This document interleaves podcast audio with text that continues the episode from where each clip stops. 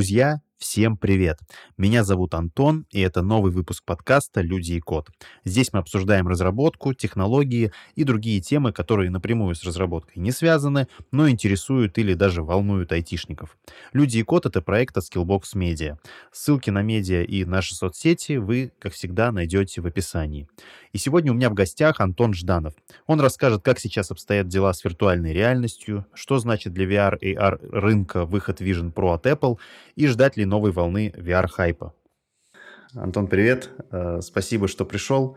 Э, для начала расскажи, пожалуйста, о себе, кто ты и чем занимаешься. А, Антон, спасибо большое за приглашение поучаствовать в записи подкаста. Надеюсь, сегодня получится интересная беседа про э, виртуальную и дополненную реальность. Значит, ну, меня зовут Антон Жданов, я развиваю в России и в мире виртуальную реальность с 2016 года. Я э, отметился э, несколькими проектами. Это э, Planet Pix, э, библиотека э, VR-фильмов природы России, а, я участвовал в стартапе V-Resorts, платформа бронирования отелей виртуальной реальности. И сейчас развиваю VR-кинотеатры 360 Max.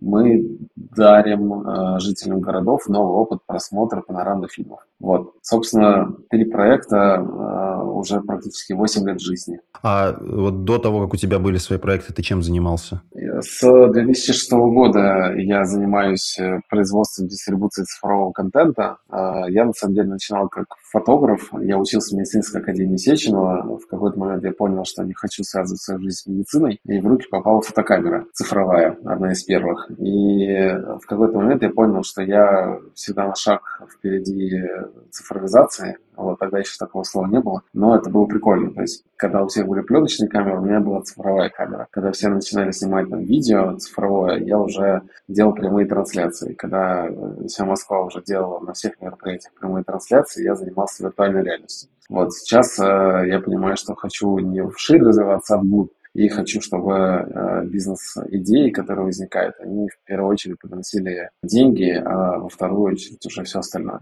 Ты, получается, так э, вкратце рассказал про э, проекты, про три своих проекта. А можешь рассказать, пожалуйста, о каждом из них поподробнее? Потому что для меня в целом VR это такая штука э, диковинная. Вот единственное, что я в своей жизни, наверное, а, видел вот в действии, да, в бизнесе, это вот э, смешные э, аттракционы. Может быть, ты помнишь такие, когда там ты надеваешь очки, встаешь на платформу, и тебя сзади там э, какой-то парень начинает вот так вот э, шатать. Мне бы хотелось больше узнать, что вот чем ты конкретно занимался и в чем была суть твоих проектов. Все проекты, которые я делал в виртуальной реальности, они связаны с э, производством контента. То есть, э, по сути, это вот первые два проекта, они контент. Под контентом я имею в виду панорамные фильмы. То есть, это фильмы в формате 360 градусов. Есть мнение, что 360 фильм это не совсем виртуальная реальность, да, потому что в виртуальной реальности ты взаимодействуешь с пространством, а в панорамных фильмах ты не взаимодействуешь, ты просто смотришь. Картинка действительно слева, право, справа, внизу, вверху. Это создает ощущение присутствия, но все же это не полноценный VR. А в 2016 году мы для нашего первого заказчика сняли фильм «Путь алмаза». Это потрясающий проект, даже спустя годы он свежий и классный, то есть его можно сейчас посмотреть на YouTube, «Путь алмаза» называется. Это фильм э, про добычу алмазов и производство бриллиантов, который мы сделали для компании «Алроса». Буквально у нас неделя прошла от э, подтверждения проекта до первой съемочной экспедиции. Ох, это была потрясающая активная неделя. Мы собирали оборудование со всего мира, получали экспертизу, съемки, и э, по Москве тоже там разные компании делали для нас э, там, сложные вещи. В итоге мы собрались и поехали. У нас было порядка 30 дней съемочных, и за несколько месяцев мы создали шедевр, который вот набрал порядка 4 миллионов просмотров, даже да, больше э, на YouTube, и стал этот фильм, по сути, стандартом корпоративных фильмов в 360 формате. А сам заказчик эм, долгие годы использовал его для обучения э, своих там, новых сотрудников, использовал на всяких выставках, конференциях и для своих заказчиков. Вот, это, собственно, был первый проект, который мы сделали внутри PlanPix. Ну, а дальше уже были другие проекты, а, в том числе для Министерства природных ресурсов и экологии нашей страны. Мы сделали серию фильмов о заповедниках а, России. Вот, порядка 30 фильмов, которые мы снимали несколько лет, 2017, 2018 и 2019 годы. Вот. Действительно, это проект, который оставил след э, однозначно в сердце каждого, кто этот проект делал. А, это порядка 40 человек команды, там, операторы, постановщики, монтажеры, а, специалисты в CG-графике. Ну, то есть это такой полноценный киношный продакшн, вот, просто в формате 360. А у нас было порядка 20 съемочных экспедиций, там, съемки с апреля по октябрь, ну, то есть прям очень много всего. Вот, э, эти фильмы до сих пор э, десятки тысяч детей в школах каждый год смотрят на уроках э, биологии и там в внеклассном образовании, и, по сути, эти фильмы живут уже сами по себе, вот, но, как бы, да, они есть, живут уже своей жизнью. Это что касается Plan Дальше был проект V-Resorts, платформа бронирования отелей. В 2018 году стало понятно, что нужно думать в сторону не просто контентных, а каких-то сервисных а, проектов. И а, мой партнер а, имел большой опыт работы с индустрией резорт, ну, Resorts Travel, то есть это индустрия гостеприимства, он работал в технологическом стартапе, который э, смог продать э, гаджет э, более чем полутора тысячам отелей в Юго-Восточной Азии, и у Владимира на тот момент была действительно хорошая база всех general менеджеров отелей. И мы посидели с ним и подумали, что можно сделать, как объединить 360 EVR технологии и его понимание отельной индустрии. Вот, и Владимир придумал проект Resorts. Идея была очень простая. То есть, когда мы все выбираем отель на букинге, мы руководствуемся в первую очередь отзывами и фотографиями. Вот. А отзывы и фотографии это то, что можно немножко исказить, подделать, сделать необъективными и так далее. Вот. А 360 э, съемка это по сути э, лакмусовая бумажка. Ты не можешь подделать интерьер отеля. То есть фотографию ты там можешь номер снять э, там, с определенного ракурса э, в свою пользу, а с 360 видео так не получится. Вот, так был придуман V-Resorts. Модель монетизации была очень простая. Мы сначала предлагаем отелям а, такой формат B2B э, э, продукта, то есть это визитка об отеле, это софт для автоматизации показа и шлем. И вот такой bundle мы продаем за 10 тысяч долларов отелю. Соответственно, таким образом мы покрываем расходы на продакшн, мы очень сильно его оптимизируем, и на масштабе мы получаем э, возможность создавать контент а, по себестоимости, собственно, этого бандла. И чем больше будет визиток об отеле, тем будет больше уже интересно обычным пользователям. Ну и, собственно, надежда была на то, что шлемы будут у всех. Это был 18 год. Действительно казалось, что все будет очень хорошо с точки зрения внедрения да, шлемов в обычную жизнь людей. И эта модель сработает. Вот. Но в ковид все немножко пошло не так. Вот, и проект был заморожен. В 2020 году я вернулся после всех э, переживаний по поводу закрытия Resorts к идее, что действительно людям сам по себе просмотр панорамных фильмов очень нравится, и если подложить им аквариумный терминал, они будут даже готовы за это заплатить. Первый тест мы сделали в 2019 году, но не очень обратили там внимание на весь потенциал сразу, потому что для нас показы были побочным продуктом. Мы концентрировались на производстве. Вот, и с ковидом стало понятно, что на самом деле производство, э, основные деньги не в производстве, основные деньги в дистрибуции. И как бы владеет рынком на самом деле тот, кто имеет доступ к пользователям. Вот, и подумали, что если открыть очень много десятков тысяч залов по всему миру, то уже тогда будет производить веселее. Так начался 360 Max. Э, скажи, пожалуйста, вот э, по поводу вот этого проекта с отелями. Вы, получается, ездили по отелям и сами снимали э, ну, каждый номер, э, там, все, что внутри зданий, да, э, находится? Или как это было? Как вот э, было устроено, было устроено создание контента для отелей? А, смотри, при том, что все э, резорты э, действительно все разные, на самом деле они все одинаковые. У тебя есть несколько номеров разного типа, у тебя есть э, несколько ресторанов, в которых гости э, обедают, завтракают, ужинают э, в разных стилях. У тебя есть какие-то майс B2B возможности, площадки.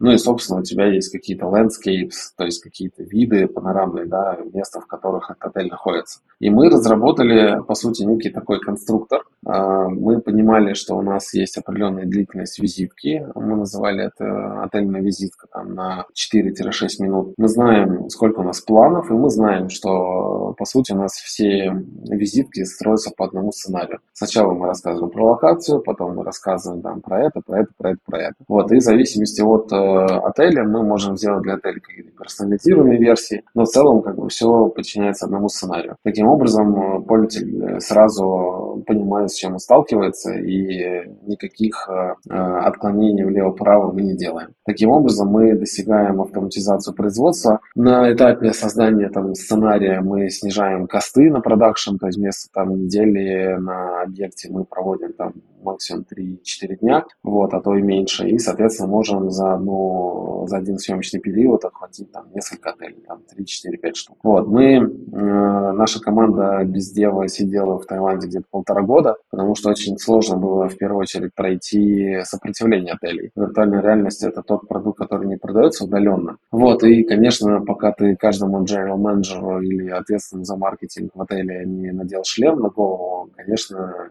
чем-то говорить не приходилось. Вот, и, собственно, полтора года шли как раз на а, выявление той самой потребности, после которой э, двери все уже открывались. Угу. И получается, ну вот э, камнем преткновения стало именно то, что для того, чтобы воспользоваться да, вашей услугой, вот э, конечному пользователю, ему необходимо было иметь гарнитуру, да, или там VR-шлем, который, ну, как мы сейчас знаем, мягко говоря, далеко не у каждого есть, да? Ну, смотри, мы понимали, что именно B2C бизнес нашего стартапа – это отдаленные перспективы, да, в первую очередь было важно набрать библиотеку. Чтобы набрать библиотеку, нужно было работать с B2B клиентами, а с ними мы знаем, как общаться. То есть э, они получают готовый продукт, э, который увеличивает их продажи. Соответственно, мы им давали такой инструмент повышения их продаж. Вот. И здесь, в первую очередь, нужно было весь цикл B2B сделки преодолеть. Сначала там написать, позвонить, встретиться, объяснить, э, показать, а потом там еще доводить до подписания контракта. После этого идет там съемочная экспедиция, после этого постпродакшн. Ну, вот такой там длинный цикл. В Таиланде у нас получилось там порядка 15 отелей снять, потом был Маврикий, был Египет, э, вот. В общем, там порядка 20 видеовизиток было сделано. Угу. А, так, ну, э, к вопросам э, бизнеса на VR, заработка, да, и о том, э, почему такая, казалось бы, перспективная технология, к сожалению, вот пока не получила большого распространения, мы еще поговорим. А давай вот сейчас немножко определимся с терминами, да, вот помимо VR и, ну, то есть виртуальной реальности и AR, дополненной реальности, существует, насколько я знаю, еще MR, то есть смешанная, да, реальность и XR. Вот чем они вообще все друг от друга отличаются? Как я понимаю, это же все равно все ну, одна большая совокупность общих технологий. Ну да, смотри. В целом э, можно сразу обозначить термин XR, это Extended Reality, это расширенная реальность.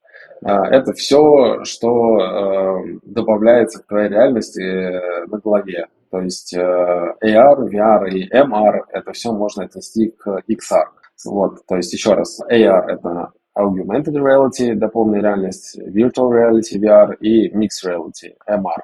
Все это есть XR. Соответственно, основные термины это AR, VR, MR, но как бы серьезно можно рассматривать там VR и MR, потому что виртуальная реальность э, это там, один блок э, пользовательских опытов и продуктов, MR это, соответственно, другой блок пользовательских опытов и продуктов. Вот. AR э, как бы для меня немножко в стороне, потому что там, ожидания не особо оправдались. Пользовательских опытов э, хороших э, продуктов очень мало, и всерьез я бы выделял именно VR и MR. Ну и к тому же там полноценная э, дополненная реальность, она все равно уходит в MR, в смешанную реальность, из-за как раз оборудования. Вот можешь еще раз, вот AR и MR, вот казалось бы дополненная реальность, ну, а это же, по сути, есть э, смешанная реальность, нет? Ну, то есть в моем представлении обывательском, э, вот в чем разница между этими двумя технологиями? Смешанная реальность – это когда ты условно можешь э, уровень прозрачности довести до нуля или до 100%, и, соответственно, включить весь окружающий мир или выключить его. Соответственно, именно классические AR гарнитуры типа Google Glass или HoloLens, они такое не позволяли делать, потому что там все строилось вокруг э, там, э, некого оптического прибора, у которого ты не можешь э, прозрачность выключить. Вот. А в MR гарнитурах у тебя наоборот. Все строится исходя из того, что ты надеваешь что-то на голову, и ты полноценно можешь эту реальность выключить, но в каких-то моментах ты можешь ее включить обратно. И, собственно, вот это основное отличие MR от AR устройств.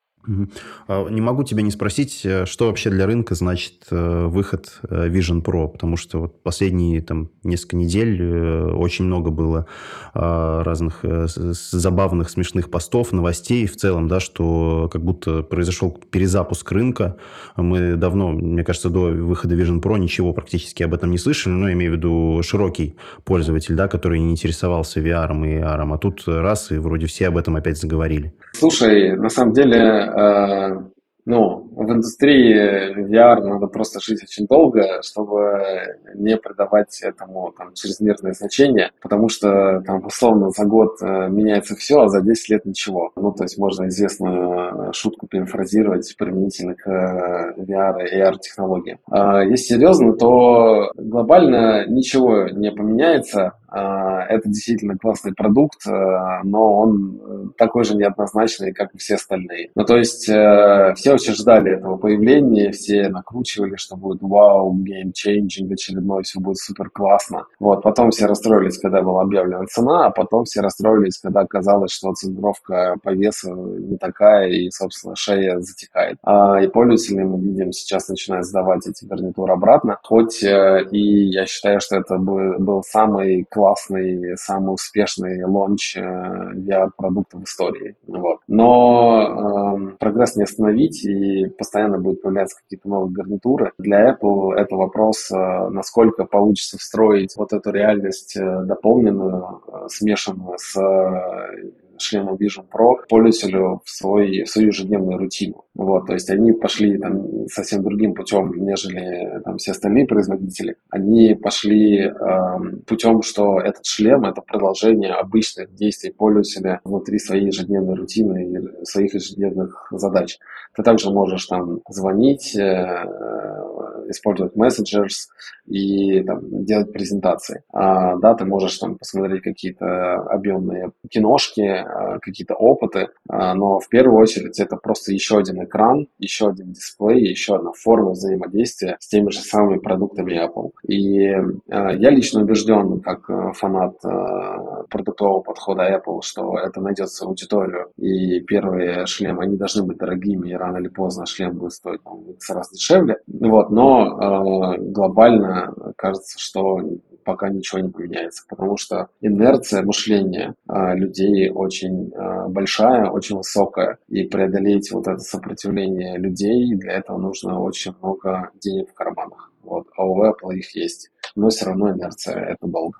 То есть именно инерция людей, а не вот э, выше обозначенные тобой технические проблемы, да, считаешь, будут э, главным? Слушай, ну, ну э, понимаешь, гикам э, всегда без разницы. То есть они придумывают себе классный мир, они как бы все делают, э, даже если им неудобно. Э, в это время, там, то есть условно, когда первый э, шлем Vision Pro был выпущен, на прилавке у команды продуктовой уже был готов э, прототип второго поколения. Ну, очевидно, да, как бы с каждой новой, с каждой новой версией все э, баги предыдущей версии там будут в том или ином виде поправлены. Поэтому я думаю, что здесь вот совокупность факторов. Понятно, что там заградительный ценник – это тоже часть э, маркетинга. Вот. Все знают, что это как бы хрень за 300 тысячи долларов, вот, и дальше уже как бы будут все ходить попробовать. Все видят эти крутые видосы, как люди там за рулем машины, Теслы или там на улице, на светофоре, там что-то руками размахивают. С этой точки зрения действительно просто невероятный крутой маркетинговый эффект массового запуска. Вот, но много но. А вообще до Vision Pro понятно, что было много решений э, каких, ну вот э, какие, наверное, самые э, знаковые для рынка были э, продукты в области VR и AR?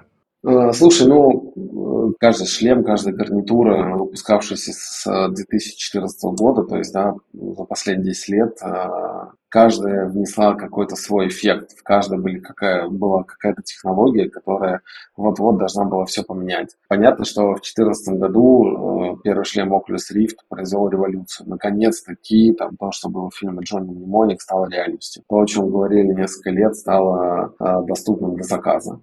Потом появились картборды э, и Samsung Gear VR, которые сделали VR массово. Ну, по крайней мере, они попробовали это сделать. Они выпустили вот этот бандл, когда ты за Э, камеры за 300 долларов, можешь снять какой-то контент, свой телефон вставить в пластиковый шлем и как бы одно на другом посмотреть. Это казалось очень круто. Вот. В это время Oculus э, сделали работу над ошибками и выпустили массовый шлем Oculus Go за 300 долларов в 2019 году. И вот тогда казалось, что все будет прям точно сейчас, вот оно будет. А, то есть люди уже пообламывались от того, что телефоны быстро разряжаются, которые они вставляют в Gear VR, вот, они у них падали из картбордов, и казалось, что вот шлем all-in-one решение за там, несколько сотен долларов, вот, вот все изменит. Но не изменило, потому что оказалось, что нечего там делать. Вот, то есть э, контента там было не очень много, и оказалось, что это не спринтерский бег, а марафон. И потом начался ковид, и в 2020 году все сидели дома, и казалось, что вот он сейчас э,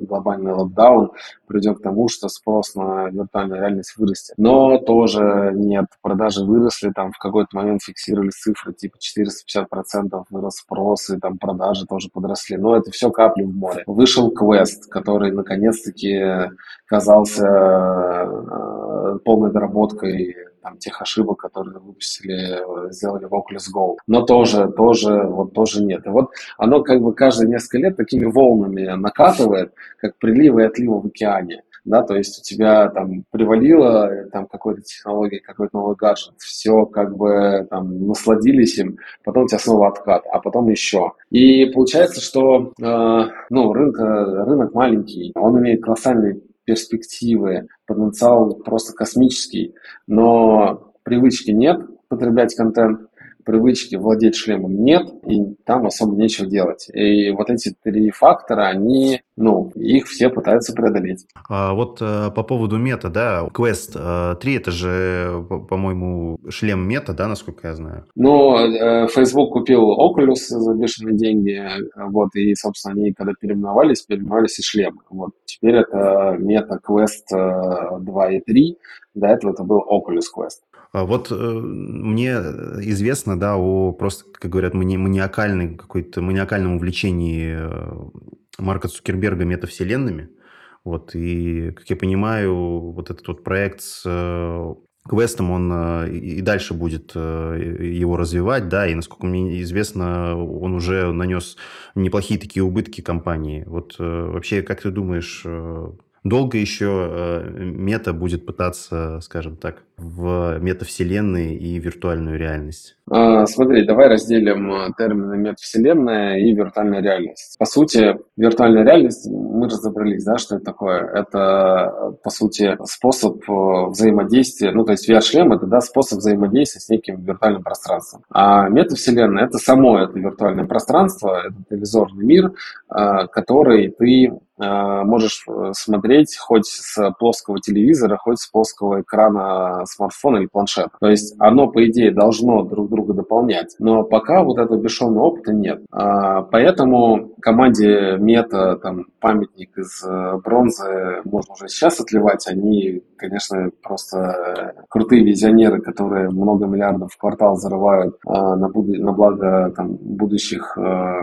успехов метавселенных и VR-шлемов. Но все же пока это не совсем работает. Опять-таки по причине инерции общества и по причине того, что особо там нечего делать. Ну, то есть, э, если говорить конкретно про метавселенные, ну, э, какие-то есть миры, в которых есть там какая-то коммуникация, там классные технологии, но это все не имеет ничего общего с какими-то ежедневными привычками, с ежедневным э, потреблением там, э, медиа-контента. Ну, то есть, э, у нас и так есть большое количество плоских гаджетов. Мы и так в течение дня у нас э, расписано что мы должны делать, куда ходить, с кем общаться и э, что делать. Соответственно, сюда э, в область высокой конкуренции между продуктами и сервисами реального мира, встраивать что-то из виртуального мира, метавселенных с низкой добавленной стоимостью, с отсутствием четкого понимания, для чего это, вот это сложно. Именно поэтому оно пока еще не массовое. То есть честь и хвала всем компаниям, да, которые инвестируют миллиарды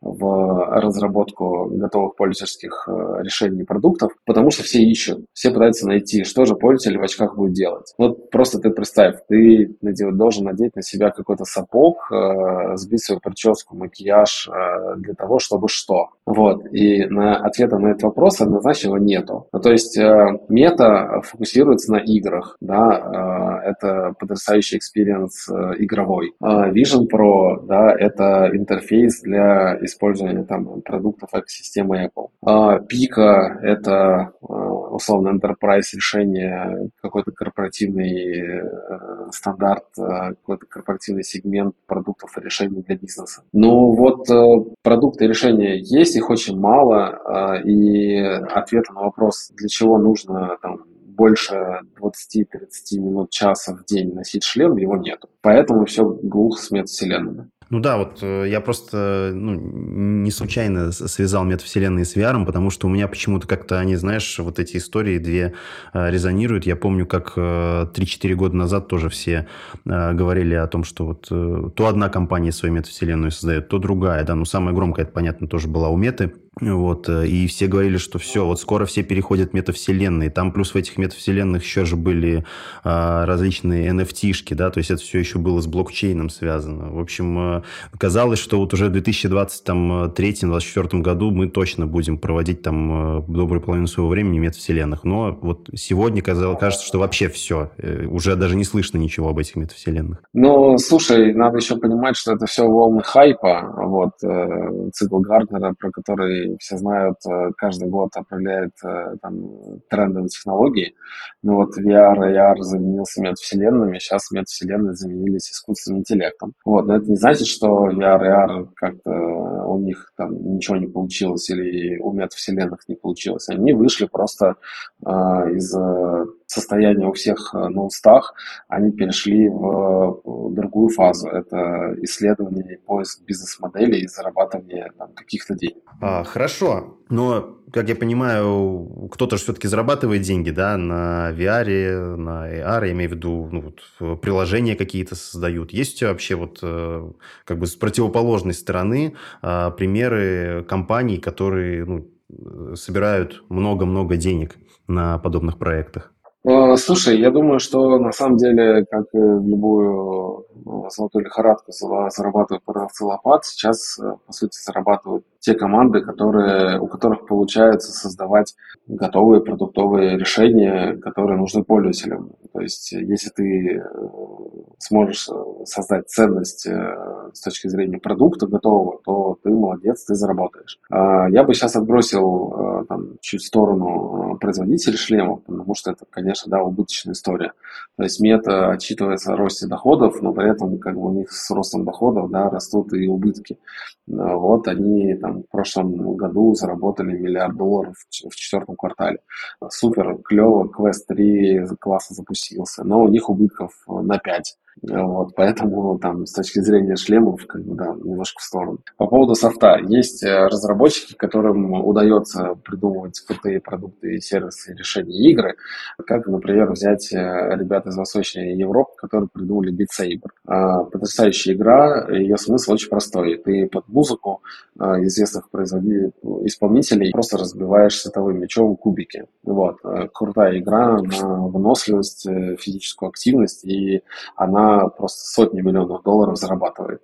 Вот, но э, ее э, мета купили, вот, они теперь часть экосистемы Oculus, но по сути это э, единичный пример. То же самое, если взять э, студию Felix and Paul.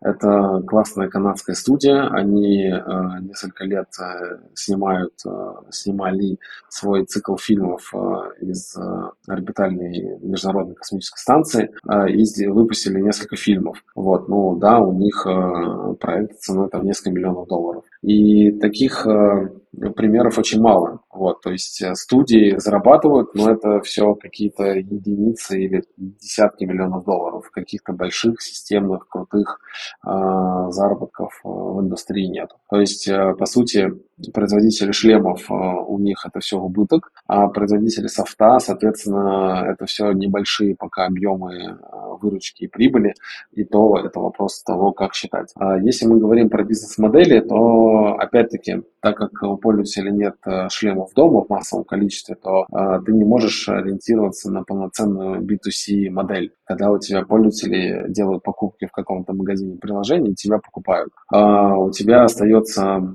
из источников финансирования это какие-то модели дистрибуции, это какие-то государственные гранты, какие-то меценаты, это корпоративные заказы, и там шанс, что тебя купит, соответственно, Apple, Meta или, соответственно, ByteDance. Вот. И именно поэтому э, мы, когда начинали делать 360 Max, нам стало понятно, что чтобы дойти до состояния, когда у тебя сотни миллионов пользователей э, смотрят твой контент и тебе за это платят, а ты с этого зарабатываешь, тебе нужно сначала эту базу сотен, сотни миллионов пользователей, тебе ее нужно получить.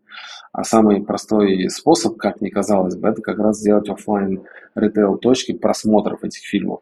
То есть, когда люди к тебе приходят, ты их э, э, получаешь к себе в базу, и дальше там спустя там, месяцы, годы ты эту базу конвертируешь уже в пользователей своего стримингового приложения. Мы пошли именно по этому пути. Он изначально казался там, на короткой дистанции э, очень неоднозначным, да, то есть когда мы начинали в 2020 году, все инвесторы говорили, что это, боже, капекс расходы, VR в России, в ковид, офлайн, что за бред, вы умрете. Но нет, четвертый год э, цифры выручки с продажи билетов растут, объем точек который мы открываем, увеличивается. И кажется, что это была выигрышная стратегия. А большое количество стриминговых сервисов, которые в 2018-2019 году появились и были а, проинвестированы очень хорошо, они все закрылись, потому что они ориентировались на как раз а, то, что будет большое количество B2C продаж, то есть э, на то, что будет много шлемов дома. Но если посмотреть на статистику, то в прошлом году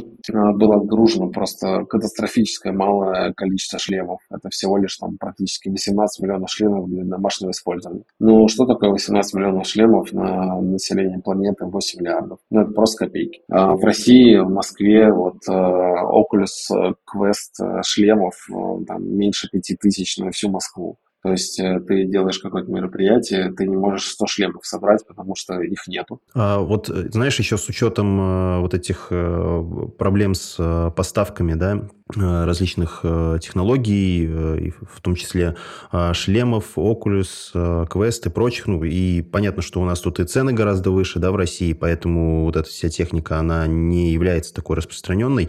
Кажется, что вот в России, да, с учетом вот всей нашей специфики, наверное, наиболее потенциально выгодный э, рынок, точнее сектор для VR, для создателей там VR-приложений и VR-контента, это вот э, B2B и B2G, наверное. Вот, ну, я это, по крайней мере, так вижу, да, вот, насколько мне известно, полугосударственные компании, какие-то государственные э, предприятия используют VR в обучающих целях там, для, для своих сотрудников. А вот ну, что ты думаешь по этому поводу? Правда ли, что пока в России вот это больше именно вот B2G и B2B. И, кстати, вот э, с B2G, ты же, кажется, начинал, да, свой э, рассказ. Э, твоя компания, насколько я знаю, вот она тоже отчасти с, там, с государственной э, сферой сотрудничала. Да, э, B2G модель, э, к сожалению, действительно становится одной из там, ярких э, инструментов монетизации для там, небольшой VR-студии, но еще раз, это все равно небольшие цифры. Ну, то есть, условно, даже если ты обеспечишь себя там,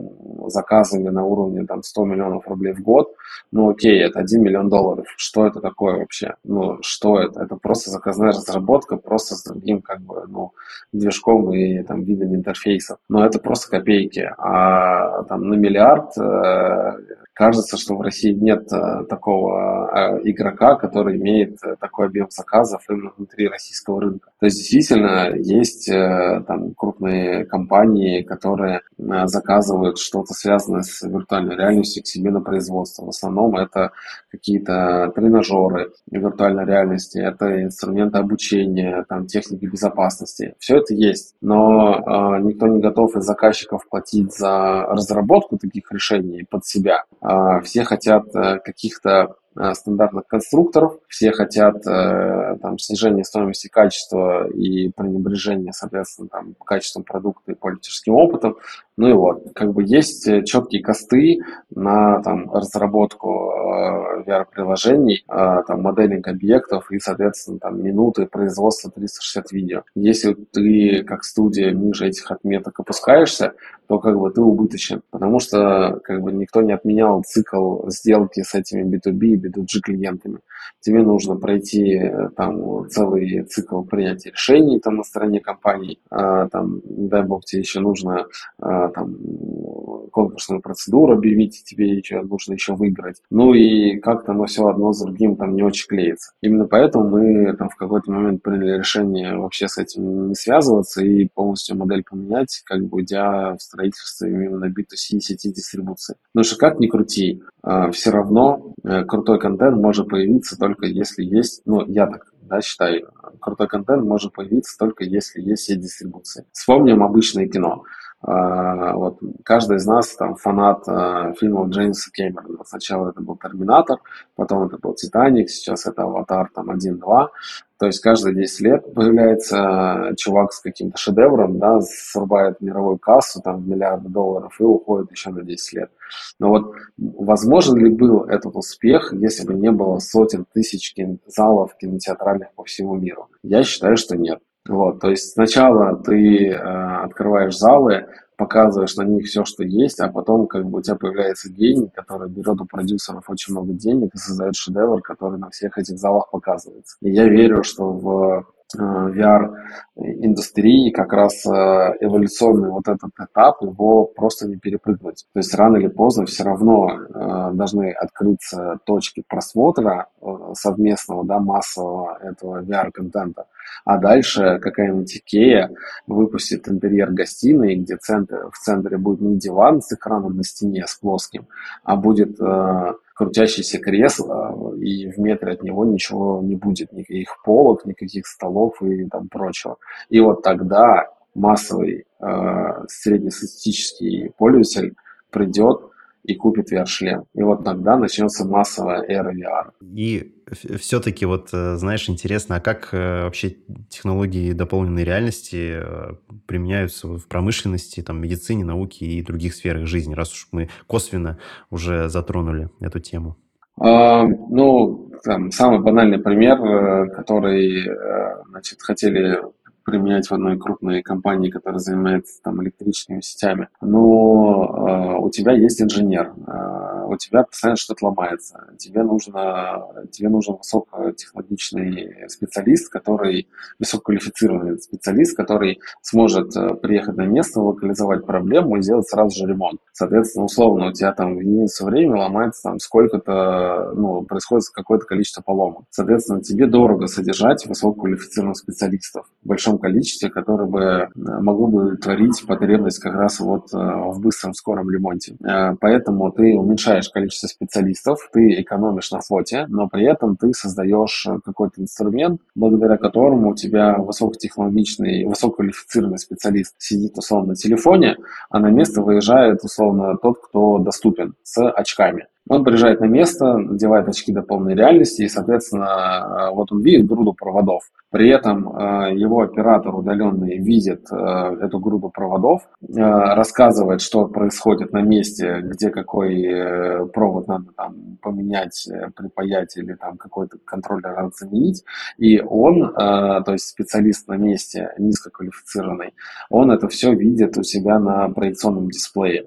То есть он не просто видит э, там груду проводов в шкафу, а он видит прям карту с подключений, там со схемами, что конкретно там к чему подходит э, и не делает неправильных действий. Таким образом, у тебя э, не в моменте там 10 человек в штате, а у тебя один человек в штате, одни очки там, или там сколько-то очков, и как бы тебе дешевле создать вот этот инструмент, закупить оборудование, обучить пользоваться, чем как бы ежемесячно сжигать на фоте. Вот, и таких примеров очень много. Там понятно, что там то же самое касается летчиков, там, водителей, спецтехники там, и так далее. У тебя цена ошибки просто очень высокая. Ты можешь, воссоздав там, рабочую ситуацию в виртуальной реальности, просто снизить стоимость затрат на обучение. Причем это действительно ну, сотни, десятки миллионов рублей. Внимание, внимание! Друзья, если вы послушали выпуск до этого момента, то могу предположить, что он вам понравился, ну или как минимум заинтересовал. А раз так, то сердечно прошу вас поставить лайк или 5 звезд, если вы слушаете нас на Apple Podcast, и оставить комментарий с отзывом, желательно положительным. Во-первых, благодаря этому мы попадем в рекомендации платформ, и о нас узнает больше людей. А во-вторых, ваши комментарии помогают нам делать выпуски качественнее и интереснее. Спасибо за внимание, продолжаем. А давай немного поговорим о разработке VR-приложений. А, ну, ты э, сам э, не разрабатывал, да, VR-приложения, но, думаю, хорошо с этим знаком. Вообще, а, для каких устройств э, их разрабатывают и а, на каком технологическом стеке? Ну, смотри, все VR-шлемы в основном это Android, да, мы сейчас не берем Vision Pro, там, как обычно, iOS SDK, соответственно, со своим э, Vision OS, Apple, как обычно. Вот, соответственно, если мы говорим про Android, э, то это, соответственно, шлемы э, HTC, это шлемы MetaQuest, это Android SDK со всеми вытекающими как бы историями. А что конкретно в разработке приложения нужно делать? По сути, у тебя все разделено на там, несколько сегментов работы. Значит, во-первых, тебе нужно создать среду э, виртуальной реальности, да, там, или дополненной реальности. Тебе нужно создать э, этот мир. Это э, обычно создается в Unity или в Unreal Engine. Соответственно, Unity э, прекрасный графический инструмент, который, ну, э, фреймворк, э, в котором ты можешь создавать практически все, что тебе нужно. Unreal Engine больше используется для там, компьютерной графики и, соответственно, кинопроизводства. Э, Unity пока еще держит э, там, лидерство в э, VR-разработке. Дальше тебе нужно, собственно, наполнить эти миры 3D-анимацией, а, и там, модельками. Для этого ты используешь а, Blender, Maya, там, 3D Max а, для создания там, моделей анимации. То есть архитекторы часто используют там, 3D Max на этапе, там, вот они отсканировали там, пространство, они отсканировали здание, они получили облако точек, они прогоняют там, через 3D Max и получают вот эту красивую визуализацию. Вот, эту визуализацию уже они вставляют ее элементы в Unity и создают уже движение пользователя непосредственно там, исходя из того сценария, который был придуман. Дальше идет адаптация под э, непосредственно VR и AR устройство. Вот, то есть ты женишь этот э, виртуальный мир, который ты сделал с э, непосредственно моделями и с э, тем пользовательским, который есть с устройством. Вот, ну это уже ты используешь э, вот э, ARKit или ARCore для iOS или Android, соответственно. Ну, то есть, э, грубо говоря, VR и разработка, она очень близка к э, геймдеву, да? То есть э, технологический стек, он очень близкий. Да, да, примерно так. Ну, понятно, что э, в Э, геймдеве все там чуть сложнее, э, как минимум, потому что у тебя высочайшие требования к качеству готового продукта, поэтому там топовые тайтлы там и требуют э, просто сотен тысяч часов просто на выйти там базовый уровень там какой-то. Вот, то есть люди заморачиваются там и по музыке с оркестром, они заморачиваются там с каждым сценарием каждого игрока, не говоря уже там про отдельные элементы. В VR это тоже все будет, но э, пока все скудно ввиду там всех выше озвученных причин.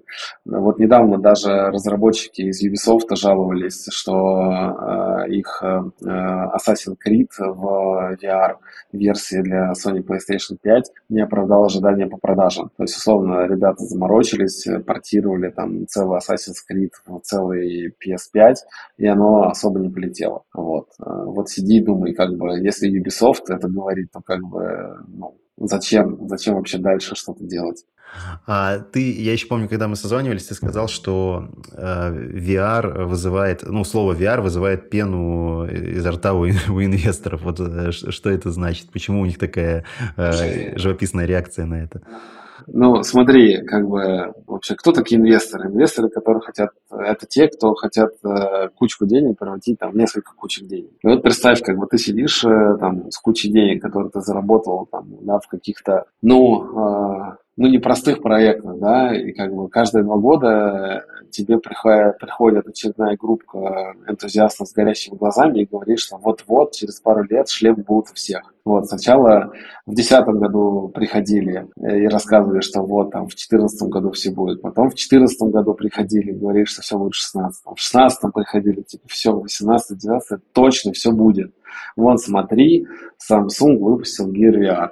Потом в 19-м приходили, вон смотри, выпустили O плюс Go. Потом в 20-м, вон смотри, ковид, цифры растут. Вот на дворе 24 год, ничего не поменялось. Поэтому, э, как бы, когда ты инвестору говоришь э, прям серьезную историю э, про VR, но он тебя не слушает. Ну, то есть, как бы, вот есть баннерная слепота, есть рекламная слепота. Вот также есть и вот VR-слепота. Инвесторы просто не понимают, зачем им это нужно, что им предлагается. Поэтому как бы если проекты приходят э, к инвестору с деньгами, за деньгами, э, с какими-то VR-историями, без э, понимания там, ретроспективного всего, что там за 10 лет в индустрии случилось, как бы какие опыты э, были извлечены и, соответственно, там, без понимания, как проект будет зарабатывать, и чаще всего это не VR, а, то как бы у инвесторов другой реакции просто нет. Угу. Блин, а я вот как раз хотел найти э, сейчас э, список потенциально привлекательных э, стартапов э, Y-комбинатор. И вот пока ты говорил, я, к сожалению, не смог найти. Мне было интересно, есть ли среди них э, VR и AR. Ну, может быть, ты видел, что э, Y-комбинатор недавно выкатил список э, стартапов, которые он у себя ждет. Да, да, да, да, да. И там, э, по-моему, не было как раз про VR. Есть, Вова нашел пространственные решения AR и VR. Так что... Ну, там есть э, оговорка и сноска. То есть, э, смотри, там э, не скорее AR, VR, а там скорее пространственное решение. То есть э, э, это решение, которое позволяет тречить пространство, технологию э, э, более точно отслеживать положение там, рук в пространстве э, и как раз создавать интерфейсы, э, которые улучшают пространственный опыт. То есть это, это не про непосредственно AR, технологии, это именно сочетание э, э, железа с э, пользовательским опытом. Вот, оно, конечно, там будет использоваться в AR, VR, в AR, VR, но это как э, камеры Apple с, с глубиной, с камерой глубины. То есть э, сначала Apple выпустили камеру глубины, несколько лет э, гоняли, а потом выкатили историю, когда ты можешь сам отсканировать комнату на свой iPhone. Вот это скорее из этой истории. То есть оно применительно к AR, VR технологиям с натяжкой. Это не про потребление контента в виртуальной реальности. Это не про какие-то э, портирование там, классических бизнес-моделей в AR, VR шлемы. Вообще не про это. Ну да, ну как, как видим, получается, сейчас у нас весь хайп э, ни для кого не будет сюрпризом, это искусственный интеллект, искусственный интеллект, LLM. И да, вот я, да. я очень много Поезд вижу LLM. с хайпом ML. поехал до следующей остановки, да. Традиционная рубрика. Э, посоветуй, Антон, какую-нибудь книгу или несколько книг. Можно про AR и VR, а можно вообще не про них. А, слушай, мне очень э, в свое время понравилась книжка а, про крутые переговоры. Она так называется «Беспроигрышные, беспроигрышные переговоры с экстремально высокими ставками» от э, топ-переговорщика ФБР. По сути, книжка позволяет э, глубоко понять э, природу переговоров. И я для себя вынес главное, что любые переговоры начинаются с ответа «нет». То есть, если ты хочешь добиться результата, тебе нужно там, в первую очередь там, не расстраиваться, тебе нужно понимать, почему собеседник говорит «нет», что ему нужно, чтобы он сказал «да». Ну и